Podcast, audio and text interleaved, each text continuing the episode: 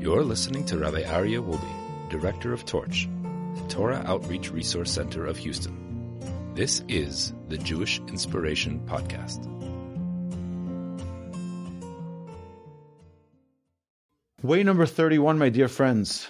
Way number 31 is Ohev et Amakom. Ohev et Amakom is to love God. Love God. We mentioned in the previous way the importance of V'ahavta Elokecha and love Hashem your God.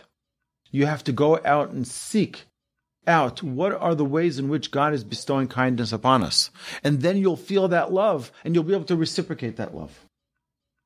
It's very important to love God. It's a commandment in the Torah. Et Hashem. Every human being has a longing for the transcendental. We all want to be a level above. Take pleasure in the infinite beauty, grace, power, wisdom, and meaning of our Creator. The more we immerse ourselves in God's world, the more we immerse ourselves in the truth, and we spoke about this in our emunah trait just last week. We spoke about investigating God's creation. The more you see the miracles, the magnificence in God's creation, whether it be the trees, whether it be our own bodies, whether, you, whether it be the galaxies, the brilliance is just astonishing. The more we see it, the more enamored we are by Hashem's greatness. People shy away from God because they're afraid it will stifle them. Yet, they're ready to climb mountains for the ultimate transcendental pleasure.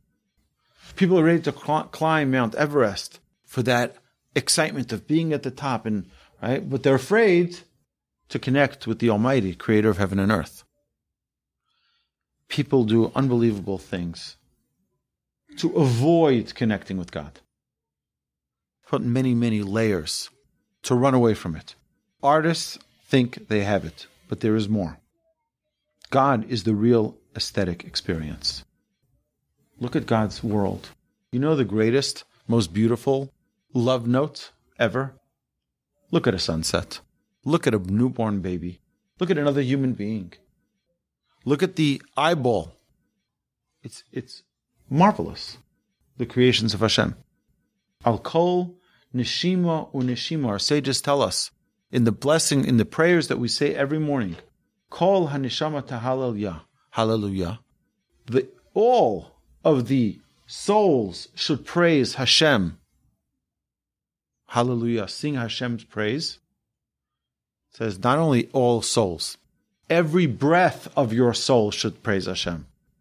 Al kol nishima unishima, on every single breath, praise Hashem.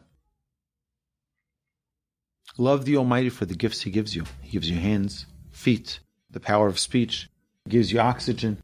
He gives you amazing things, amazing, amazing gifts, and it's all free. Did you pay for your eyesight? No.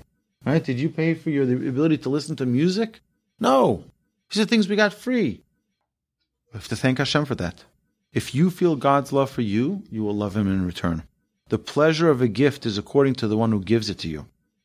Appreciate who God is.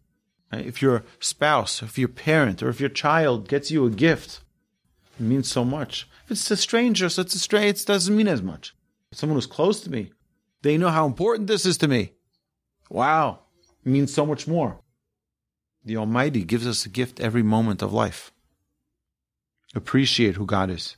It's relatively easy to love God since everything about God is virtuous, is good. Everything. Very easy. Look at one day of your life and see the miracles that transpire. And it's easy to say, wow, I love you, Hashem. Thank you. I think it's also important to just say that put it in our vernacular, to always be uttering those words I love you, Hashem. Thank you, Hashem. Every pleasure you have can be related back to God as the source. Feel His presence constantly, wherever you go, whatever you do. In fact, our sages tell us every bite of food you eat, every bite of food you eat has a desire to connect to godliness. You see food, you desire the food. You know what that is? It's a desire for more connection to God. I'll tell you even more. I would see, I was a rabbi in yeshiva. We had some guys who came. It was an interesting kind of yeshiva. The guys who came, they were rough guys. Came with long hair, they came with earrings, they came with, you know, all different shapes and sizes. And the guys who looked the roughest were always the easiest. You know why? Because the more earrings they had and piercings and everything that they had, it showed that they desired God so much more. The rough looking guys, they were looking for God in intense ways. And the way it translated was with all of this craziness. The minute they got real godliness in their life, it, that all disappeared. And then they were able to connect in such an amazing way. The best way to attain love of God is to ask continuously, What am I living for? What do I want out of my life? Why am I living?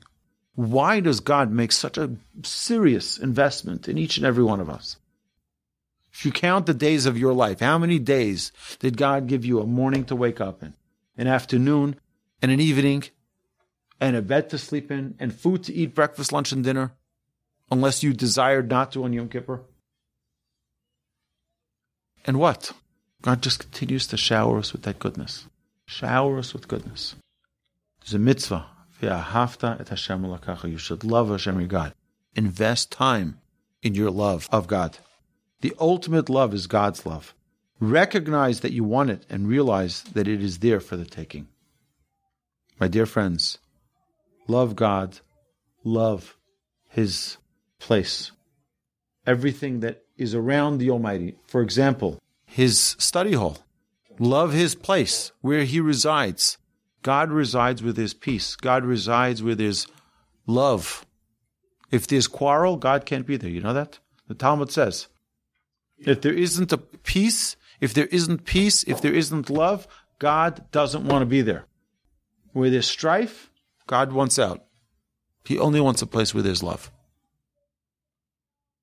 That concludes way number 31, Ohev et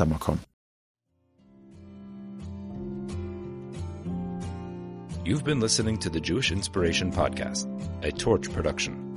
Become a supporter at torchweb.org because your assistance enables more Torah learning around the globe. To find more lessons offered by Torch, please visit torchpodcasts.com.